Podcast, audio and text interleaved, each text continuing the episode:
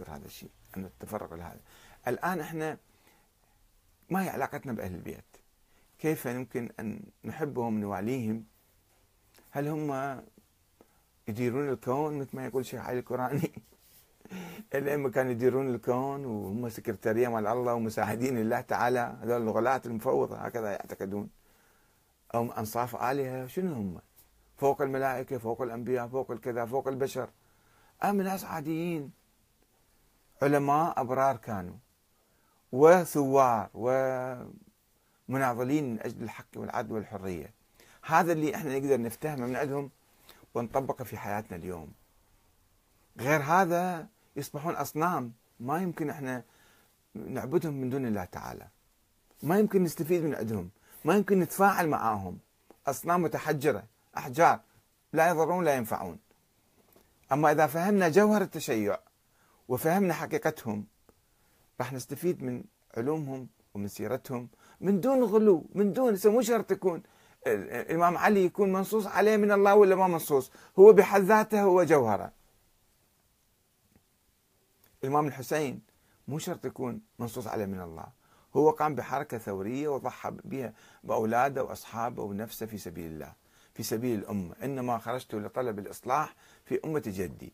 فليش إحنا هواي نقع بخرافات الغلاة وأساطيرهم وبالتالي نحول الأئمة إلى أصنام. ما ما يمكن نتفاعل معاهم. ولا نفتهم جوهر رسالتهم وجوهر حياتهم وجوهر أقوالهم. فأنا أدعوكم حقيقة وأدعو الحوزة العلمية إلى أن تدرس بعمق تاريخ أهل البيت تاريخ التشيع تاريخ تكون التشيع الديني. ووقوعه في مطبات وتحديات. واجهته ووصوله إلى طريق مسدود وانقراضه. انقراضه في التاريخ ما له وجود ما له حقيقة. خلي ندرس تاريخ التشيع السياسي حتى نعرف كيف نسير على هذا التشيع على خطى هذا التشيع ونستفيد من عنده في حياتنا اليوم.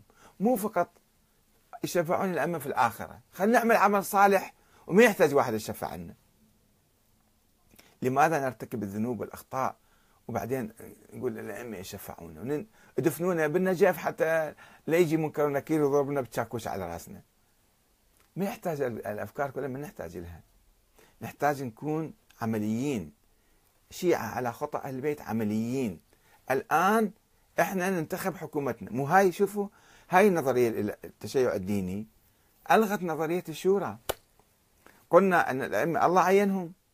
وبعدين وصلنا إلى حسن العسكري ما عنده ولد قلنا افترضنا وجود ولد له وهو إمام معين من قبل الله وهو غايب وإحنا شو نسوي الآن؟ روح ناموا ببيوتكم.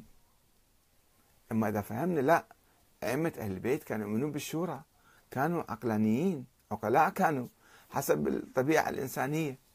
والشورى هي النظرية السياسية مال أهل البيت وهي النظرية المعقولة اللي يمكن تطبق في كل زمان ومكان. وإحنا الآن تنطبق هاي النظرية. إحنا الآن عندنا نظام من صنع أيدينا.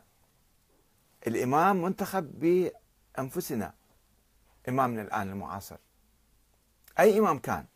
ولذلك فنحن آه، يجب أن نحاسب هذا الإمام ونراقبه ونطالبه بحل مشاكلنا. مو نروح نطالب القبور الأموات تعالوا حلوا مشاكلنا. باب الحوائج باب الحوائج. ملايين راكضين إلا موسى بن جعفر. عمي روحوا للمنطقة الخضراء طالبوهم بحل مشاكلكم حتى يقضون حوائجكم. لا تحطوها على الأموات. موسى بن جعفر ما راح ي... لا تلوموا إذا ما حل مشاكلكم.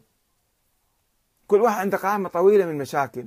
بدل ما يروح يطالب شوف المسألة يعني شلون اتجاه عقلي واتجاه لا عقلاني. خلي نروح نطالب النواب نطالب الحكومة بحل مشاكلنا. مو نطالب الإمام مسلم بن جعفر الخطية نايم بقبره تعال قم حل مشاكلنا. شلون يحل مشاكلك هو؟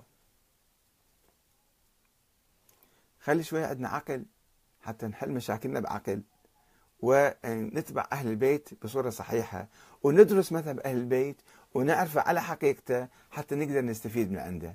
ما نظل عايشين في الخرافات والأساطير إلى أن ندمر حالنا. إلى هنا والسلام عليكم ورحمة الله وبركاته.